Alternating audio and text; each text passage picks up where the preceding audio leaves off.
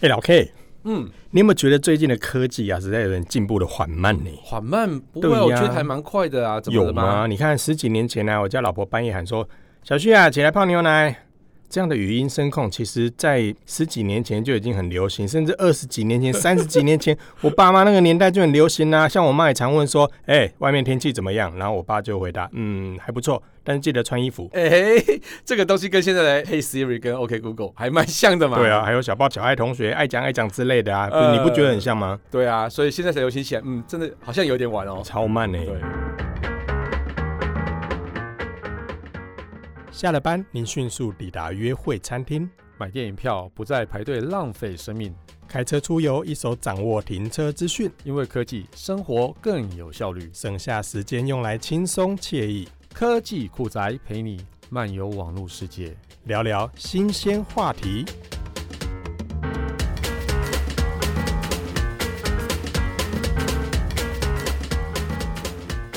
你刚刚讲这些，就是最近很夯的智慧音箱吧？超夯哎、你不觉得最近智慧音箱排山倒海而来啊？嗯各品牌都有哎、从国内的啦、国外的啦、美国的啦、大陆的啦，甚至台湾厂商也有推出，连嗯电信业者都有哎、哦，电信业者都有。对啊，哦而且问他任何的事情，就好像我拿起手机来问 OK Google 啦、Hey Siri 是一样的。哦，真的哦，哎、那其实这样子，在整个使用上是应该是蛮方便的吧？你有用哪些功能呢？其实我大部分都拿它来听音乐啦，听音乐真的哦听音乐很很方便，因为智慧音箱其实它基本上音箱就是喇叭嘛，嗯所以透过来喇叭的话来听音乐，你不觉得很合拍吗？其实还蛮合乎常理的。对嗯，真的。那有时候的话，就问问他天气啦，点嗯哼点歌曲啦。那有时候真的懒得听歌的时候，我也请他播报一下新闻吧，嗯嗯嗯，蛮方便的。嗯嗯，其实、啊、根据那个法新社的报道啊，在二零一九年，智慧家庭呢、就结合 AI 人工智能跟语音助理，在 CES 二零一九的大会上面啊，它差不多有有好几百个新的智慧家庭的概念啊、系统啊，还有一些技术的推出。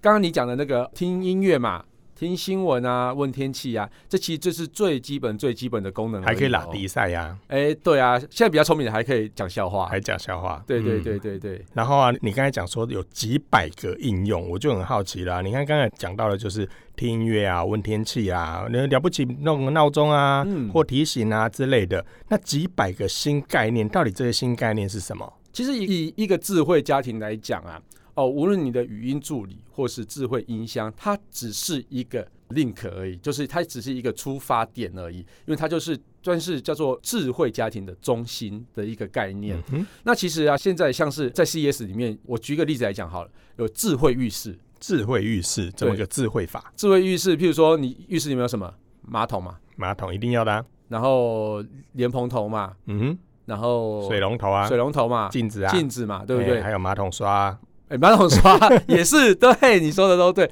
还有就是说晾毛巾架嘛，嗯，那这些那东西这跟智慧浴室有什么关系？这些东西都可以智慧化。你说马桶刷也可以智慧化吗？马桶刷哎、这个我还、今天刷了三百下还不够哦，请继续，是吗？那是牙刷，那是牙 刷，哎、你干嘛把牙刷跟那个这凑在一起啊？谁奇要你怪要刷三百下，这个应该是牙刷。哦 OK，好，那我现在举个例子来讲哈，马桶好了，嗯马桶怎么智慧化？嗯哼，它其实啊，现在的那种应该说免治马桶嘛，嗯，那免治马桶的部分，它其实可以智慧化，例如说，呃，它在你想要去上厕所的时候，它就是自动先帮你预热加温，然后让你坐起来是比较温热一点，不会那么冷。那它可以根据你现在外界的气候来去帮你调整你的便座的那个温度。所以像有时候你冬天寒流来的时候，最怕去上厕所嘛，上厕所因为坐下去会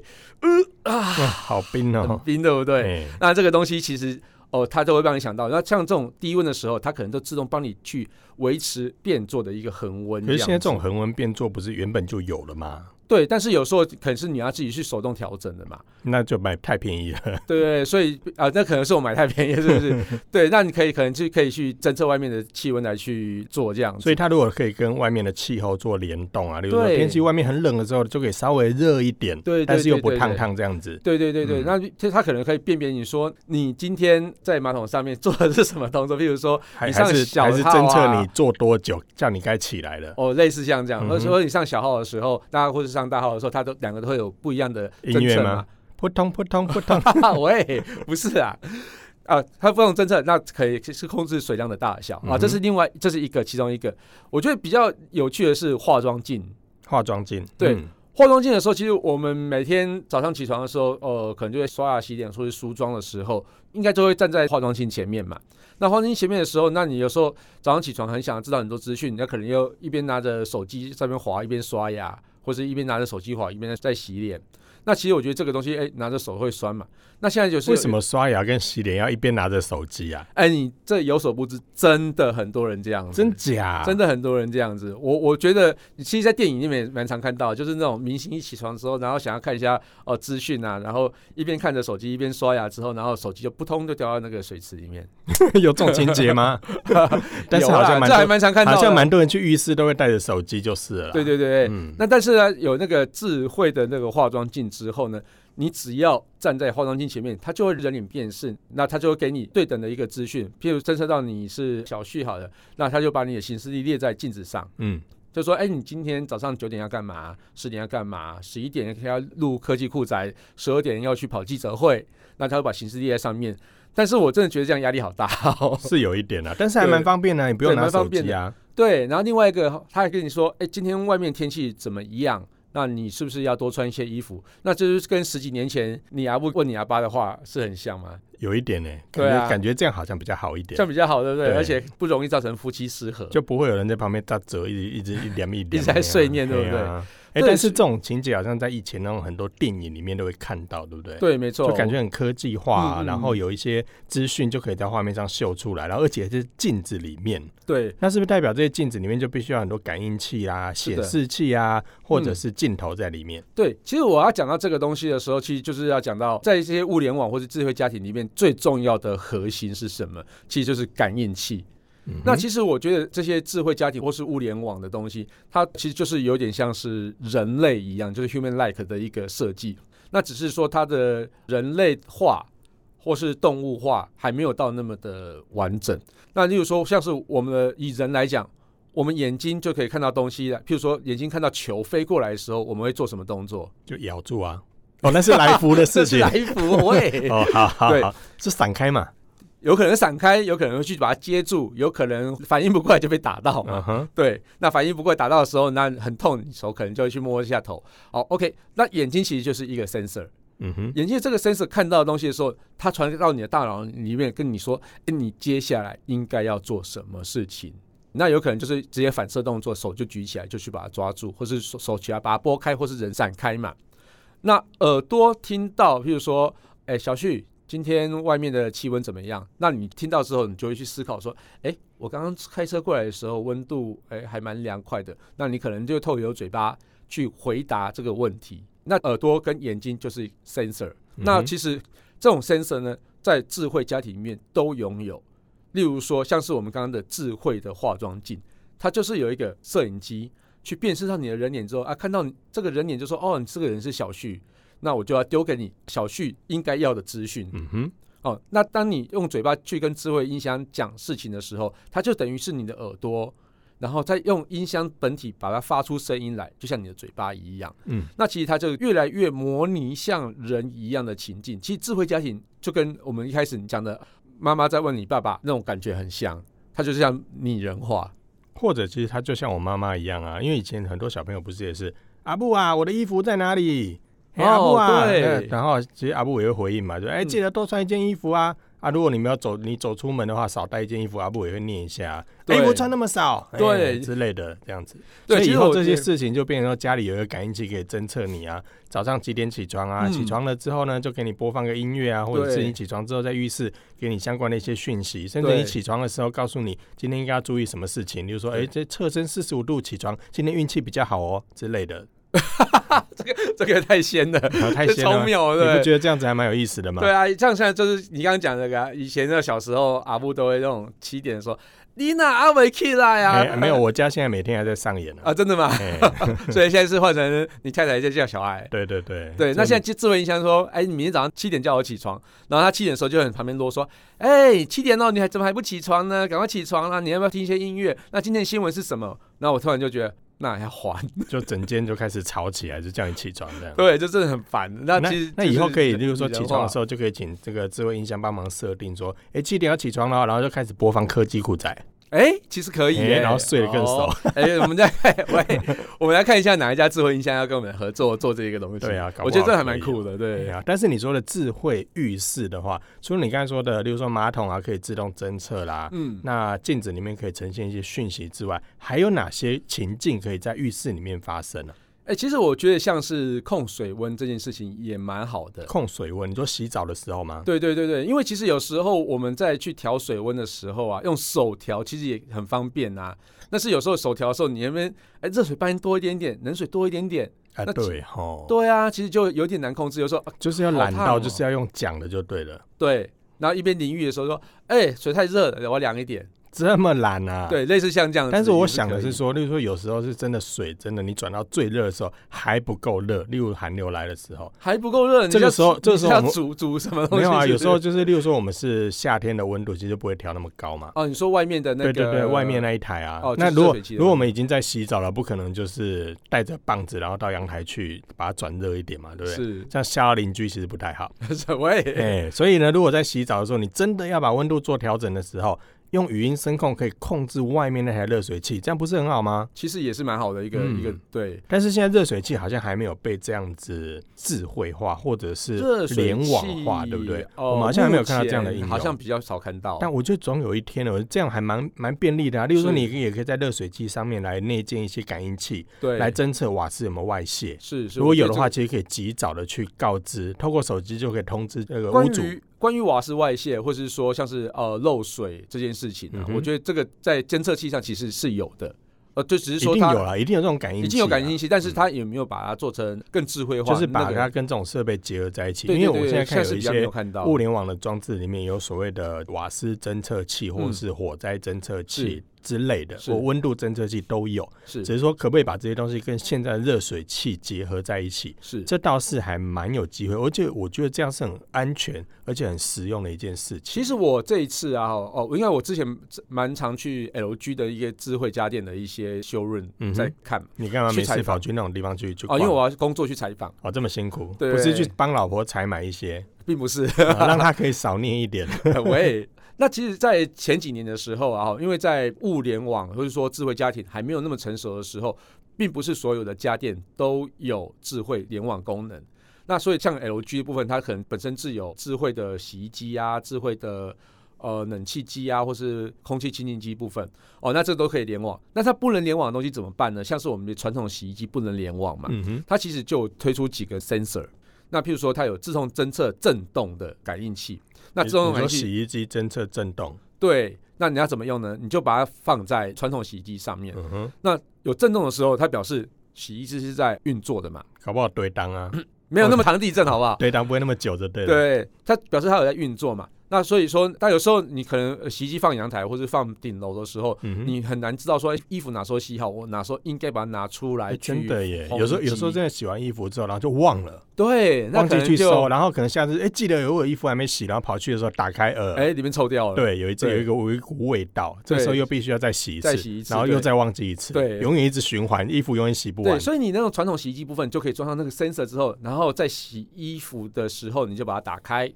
打开之后它震动到震动了，就表示现在在洗衣服。等到它震动消失的时候呢，那可能震动消失持续个十秒或是一分钟的时候，它就马上丢一个讯息给智慧助理，跟他跟他说：“哎、你可以通知主人衣服洗好了。”那这个智慧助理呢，或是像智慧音箱呢，它就会把讯息丢到你的手机上，说：“哎、衣服洗好了，你要赶快上去收，不然会臭掉。”哦，类似像这样子。那关于这次比较有趣的经验，就是说，因为我家的烘衣机也是有联网的智慧功能，哇，这么先进 哦！对对对，所以我像我这这两趟在呃一趟在巴黎，一趟在雪雪梨的时候，我手机里面常常就会出现讯息，你衣服烘好了。所以你你老婆在家里干嘛，你都知道就对 我大了。我在大概知道说，哦，你原来你在烘衣服。然后有时候我太太有她忘没有去很久没上去的时候，我就会传个讯息说，哎、衣服好了，你怎么还不上去收？哇塞！所以你在远端还可以监控老婆就对了。哎，我也对 啦，对。那其实像智慧家庭里面，像是我们之前有提到那个吸尘器嘛，嗯呃，它其实像有一些监视器的功能，我觉得那个也是蛮好的。嗯哼，嗯，所以以其实透过这些感应器，我们都可以让生活整个更便利，对，那其实，在运动部分，譬如说，哎，现在最近也蛮流行健身的嘛，因为现在大家越来越注重身体的那个健康嘛健康。嗯，那在运动管理部分也会有，那例如说像是在跑步的时候，它就会像跑步机的资讯传到你的手机里面来管理，说，哎，你今天到底运动了多少？那像这种东西，呃，智慧手环也有，对不对？呃，对，现在这个其实我有听到有一些的运动设备，其实它也可以做这些运动管理，像跑步机上面有内建这种联网的，嗯你跑步之后，你可以把手机靠在这个运动器材上，它把资料传到你的手机上，有点像 NFC 那样的感应，把嗯资讯传到你的手机里面，帮你做记录。嗯，所以每个人跑完之后的那个运动数据啊，你都可以自己把它带走。对跟以往你跑完之后只秀在荧幕上，然后接下来好像就就了了之看完就没了嘛。对不对对，嗯嗯所以这些数据如果统计完之后，收集到你的手机里面，这其实还蛮方便的。对运动的人来讲，我觉得这些数据带回去就可以更帮助自己来做健康管理。所以我觉得这个东西像是蛮好的，像像之前也有在哦单车的那个练习台上也有做类似的东西，我觉得那个练习台还蛮有趣的，它还有一个大荧幕哦，是还可以去模拟你嗯的那个坡道，譬如说我今天想要跑环环法赛，我在讲什环法？么赛哇环法赛，那环法赛的第一天的路途，它可以模拟那个坡道的上下，然后加重你的那个滚阻嗯轮力的阻力，嗯，然后跑完之后呢，它会把数值传到你的手机上去跟全世界的人去比赛。这么，对，啊譬如说全世界的人都有用这一台的话，哦所以我还不能在家里自己乖乖运动就好了。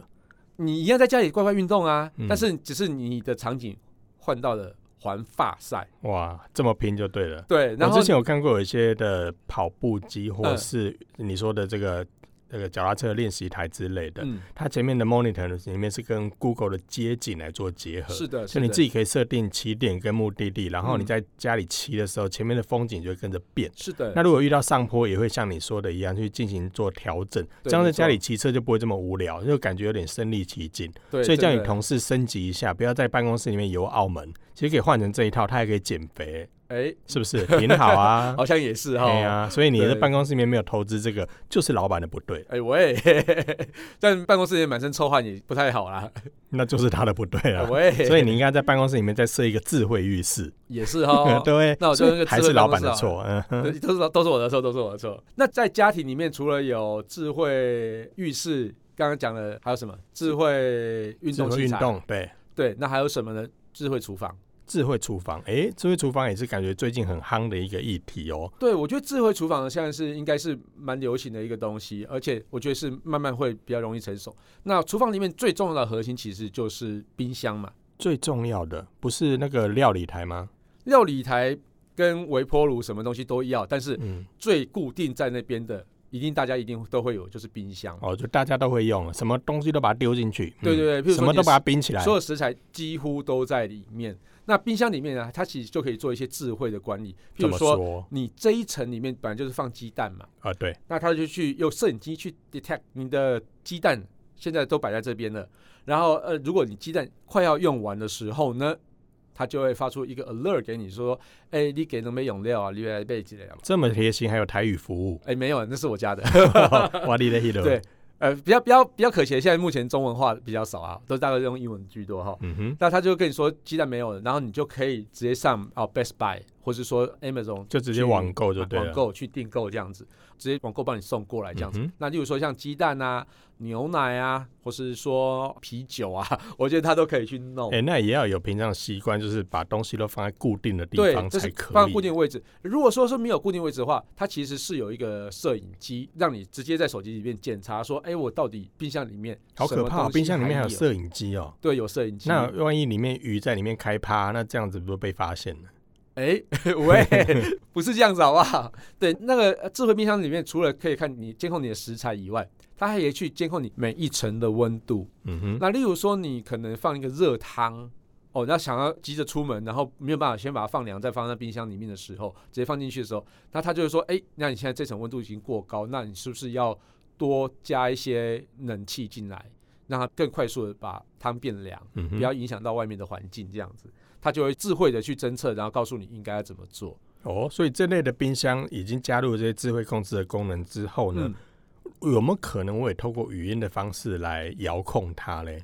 但是你要遥控冰箱干嘛？遥控冰箱，例如说现在帮我推冰，或帮我解冻。哦，你不对，觉其得实吗？我觉得这有时候可在以煮饭的时候，你你还要嗯特别从冰箱捞出来，然后放在水龙头底下这边冲啊冲啊，对，这其实对很多妈妈来讲是一个困扰。呃，我目前是还没有看到冰箱有智慧解冻层，但是其实在料理台上是有的。哦，料理台上有，对对对，所以你说厨具之类的，对对，厨具是有。那比如说，呃，你可能手在忙的时候，你把鱼放在微波炉里面，那可能就用语音的方式去跟微波炉说：“哎，你帮我解冻一下。嗯哼，”哦，那可能就用这样来控制。那譬如说，你想要去炒青菜好了，那你不晓得怎么炒，哦，要讲讲比较难一点好了。我要做糖醋里脊，我不晓得怎么做。那我可能就在智慧料理台上跟他说：“哎，我想要做糖醋里脊。”他可能就会列出 recipe 给你，呃，应该说列出食谱，食谱给你。嗯，哦，那可能要哪些肉、哪些菜、哪些东西要放多少，他就先列给你。之后呢，那他会跟你说你第一步要怎么做。比如说，第一步把肉切成丁之后，放到锅子里面，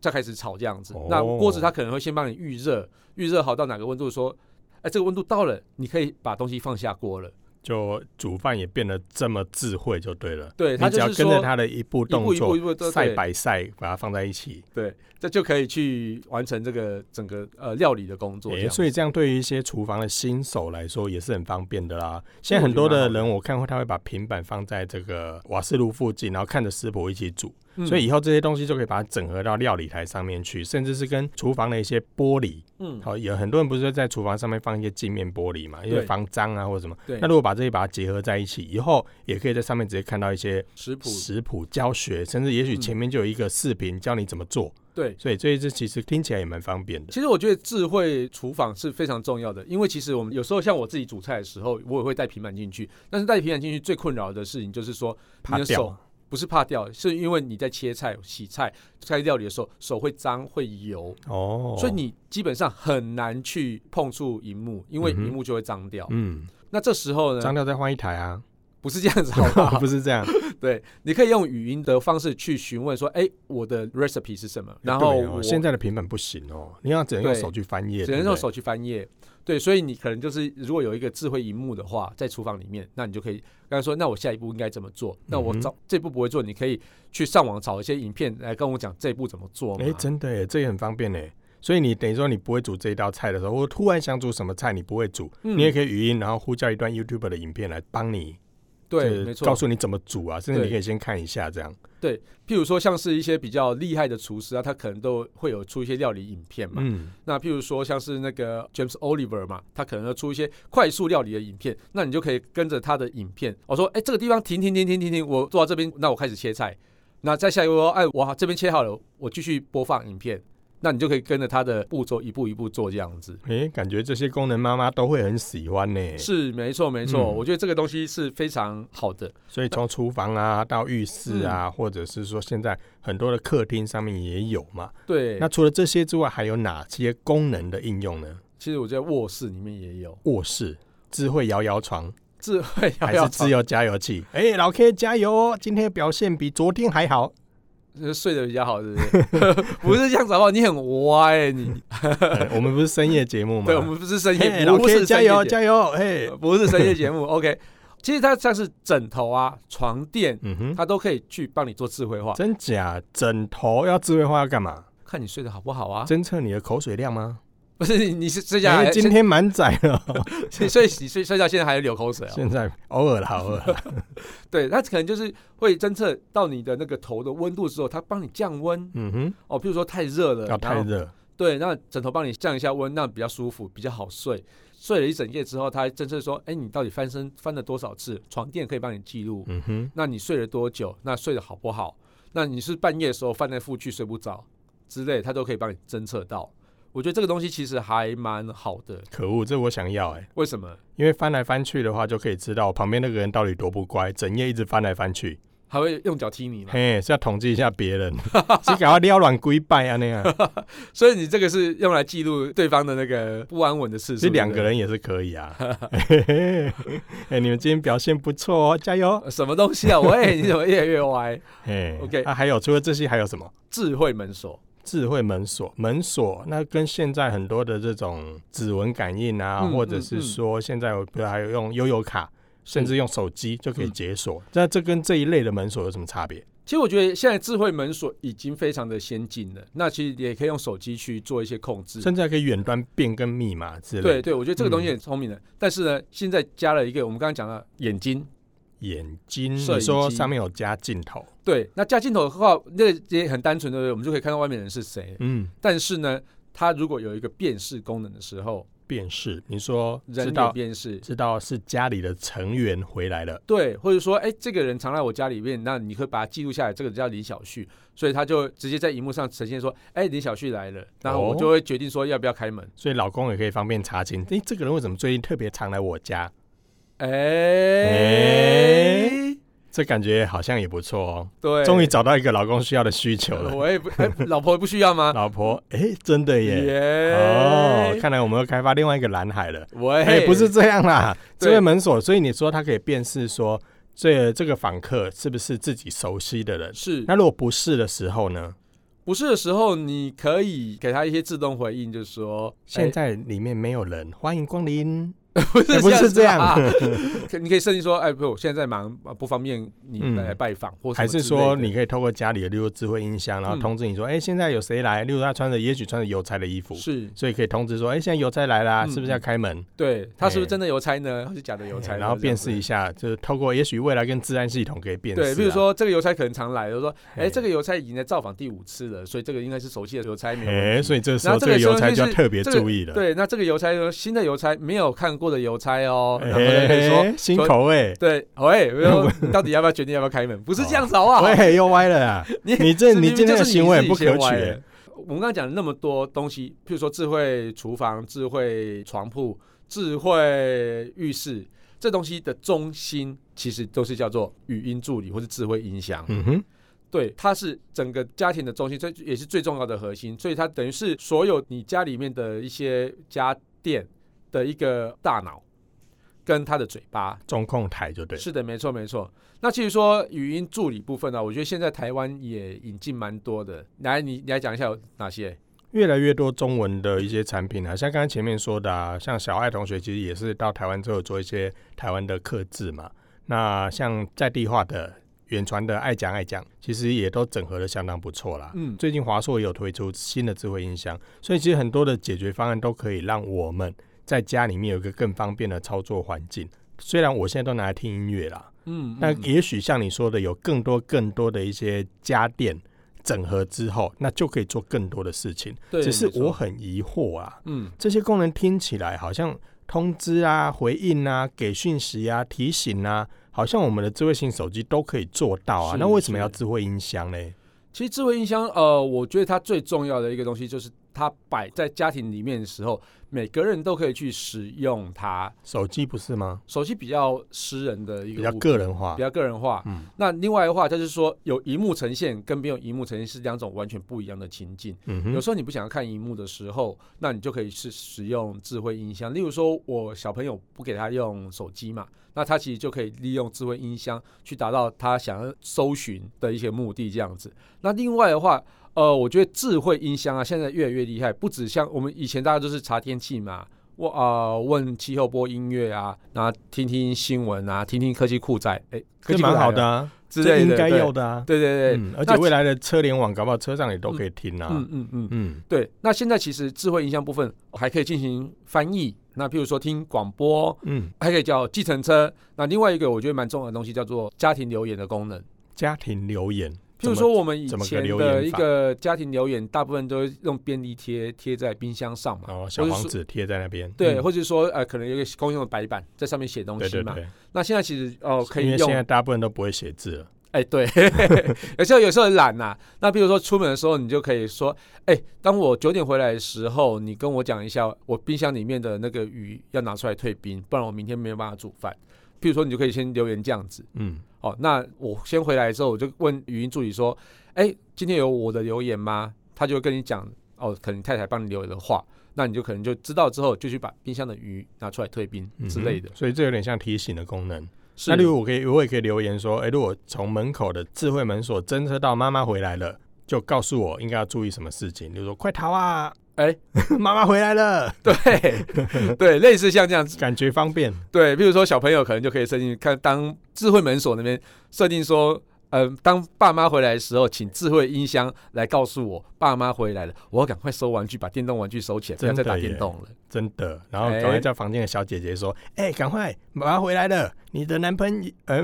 喂，什么 东西 不啊？是，什哎么呀东其西实啊？但是我觉得这些情境好像结合起来都相当的便利耶，对嗯对，很多功能结合在一起之后，你就会发现，哎、它可以做很多事情。嗯嗯，其实我觉得这个东西，呃，大家可以想象之前电影里面用语音控制的一些电影情节，现在慢慢的其实都哎实真现了。的耶！我看我记得好几十年前， 呃没有到好几十啊，大概两三年前吧。我记得有我印象很深刻是已经有一系列的叫做《异形》的电影，对不对？嗯全系列拍了好几集。嗯，那我觉得我印象很深刻，一直的就是主角常常在太空船里面跟太空船的那个中控中心，嗯他们那时候的名称叫 Mother，嗯所以就会呼叫说：“哎、妈的，我最近要我现在要干嘛？我打开哪边的这个什么样的设备，或者是侦测什么样的事情？”好像都是透过语音的方式，直接透过这些呃中控中心来告诉你，或回报你现在居家的状况。那搞不好类似我们以后也可以在家里说：“呃、要叫什么？哎、叫哎、老 K 啊，把这个家里的这个门禁全部都开启，因为我要嗯睡觉了。所以这时候就可以做这件事情。嗯嗯，所以其实这些如果未来整合之后，看来也不是只有问问天气啊对、听听音乐啦、像什么问问空气品质之类这么简单而已哦。嗯嗯所以这些呢，如果说整合之后，相信应该对大家的生活都有很大的帮助。对。不过其实，在二零一八年的 IHS Market 的调查显示啊，其实只有百分之六的人用智慧音箱来控制家电。那是因为设备还不普及吧，或者太贵，会不会？呃也是啦，就是说，呃，因为有些家电都已经既定有了，那你不确定到底换了之后能不能连嘛？那或者说你家家电用很久了，然后你还没有想要换掉，所以他现在目前大部分只有百分之六人用这些东西，然后大部分人还是去去问那个天气啊、听音乐啊，或是一些回答一些问题。那目前智慧音箱在美国最普及的就是那个 Alexa 嘛，Alexa 嗯 Echo 对跟 Google Home。嗯那但是 Apple 语音助理被使用率是比较高的，是蛮特别的一个状况。那其实，在智慧家庭的概念呢、啊在十几年前，像 Intel 的大厂其实就有推过这样的呃概念，比如说智慧家庭啊，或是智慧住宅，就是用电脑将音响啊、电视的全部连在一起。但是其实因为没有家电厂想要配合它这样做，所以最后面大家就不了了之。所以你说发展比较慢，其实好像也没有那么慢开始，只是呃一些周边的东西没有配合起来，因为可能当时哦、智慧型手机也没有那么普及，对、啊，所以你说你十几年前嘛，对，所以十几你年前那时候手机其实也算刚刚诞生。你对如果跟家电产品说，哎、可以联网啦、可以，可能当时的时空背景，家电厂商也会觉得，我好好的一个设备联网干嘛？是，所以现在就是因为智慧型手机的兴起跟语音助理、语音音箱，哎，助理，哎，那个什么智慧音箱， 突然卡住了。智慧音箱的那个兴起之后呢，也带动了家电厂说，哎，这样子好像比较方便、比较合理的运用，所以家电厂也愿意投入开发这样子。嗯，嗯，那所以如果这样的整合啊，未来如果整合在电视里面，那不是更方便吗？其实这个问题啊，我这次去采访 LG 的时候，LG 在雪梨办了一个 InnoFest 的时候，我有去问这个问题。嗯，那他的回答是跟我说，整合在电视里面其实没有像整合在智慧音箱里面方便，但是电视呢其实也有类似的功能，但是。对于音箱来讲的话，因为音箱比较小，比较好摆到各处，所以它反而是一个更方便的存在。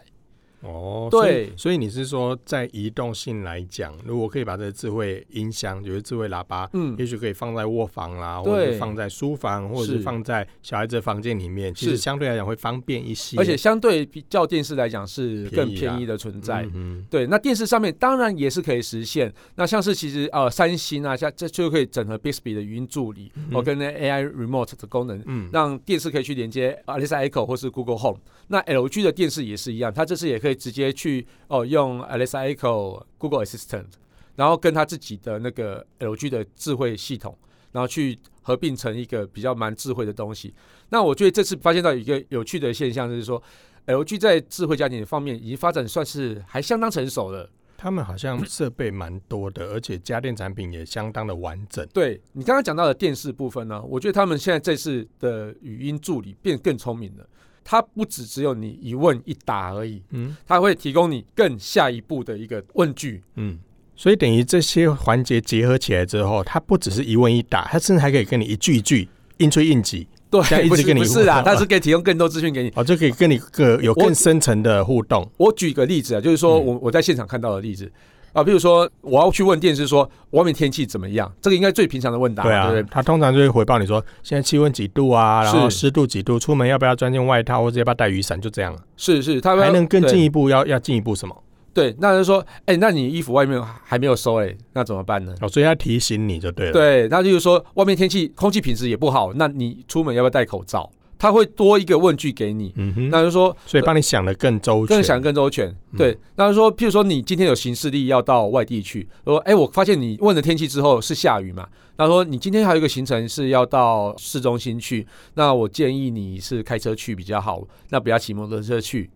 他可能就会更进一步会提醒你这样嗯的所以等东于西。是更贴心就对了。对对对，哦，原来是这个意思。对，然后另外呃，这次我在看到一个语音助理部分也蛮有趣的，比如说你在用手持吸尘器的时候，那你拿起吸尘器的时候，表示可能要去打扫家里嘛，对不对？对。那打扫家里的话，那可能是清扫桌子啊、清扫沙发之类的。那你啊、当语音助理监测到你用手持吸尘器的时候，他就跟你说：“哎，我知道你这样用手持吸尘器了，那你是不是要打扫家里啊？”如果回答说是，说我对、啊、我真想要打扫家里，那他就进一步问你说：“哎、那你我建议你干脆也把那个扫地机器人打开好了，就是要吵一起吵就对了。 对，要清扫就一起清扫。然后他就问你说是不是要把扫地机器人打开？你跟他说是，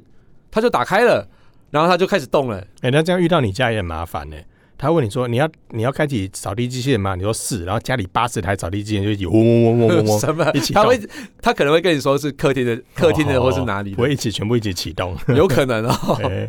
对，我觉得这个其实都还蛮有趣的应用啦。所以我觉得感觉无起论来就是一个趋势啊。哦是好的像是的现在是越的来越多家电产品，甚至我看现在就应该说，二零一九年春季这个 Apple 的发表会上面，其实它也提出了把这些的，比如说呃 Apple 的 TV，它把这些系统把它整合到现在各品牌的市售电视里面。所以你未来你也许买 Samsung 的啊、Sony 的啊、LG 的电视，里面也有 Apple 的一些环境，嗯所以这些全部都可以整合在一起之后，相信对未来大家的生活就会更加的方便。对，其实我觉得现在目前的几大平台啊，可能还是要串联一下，或者说可能三个平台要自己有一个比较大的一 portal，就是应该很去难吧？去协和这样你子。说对 Google 啦、Amazon 啦、对 Apple 啦，这些你要把它们整合在一起，其实是有点难啊啊。。但是是其实我觉得这样家电厂也蛮聪明的，就是嗯说它其实都会开发出哎我通通都有， Apple 也可以用的，哦哎那 Google Home 也可以用的，Alexa 也可以用对的。我通通都有，对就看你家里喜欢用哪一套。，对，所以现在如果说以智慧家庭的概念来讲，你觉得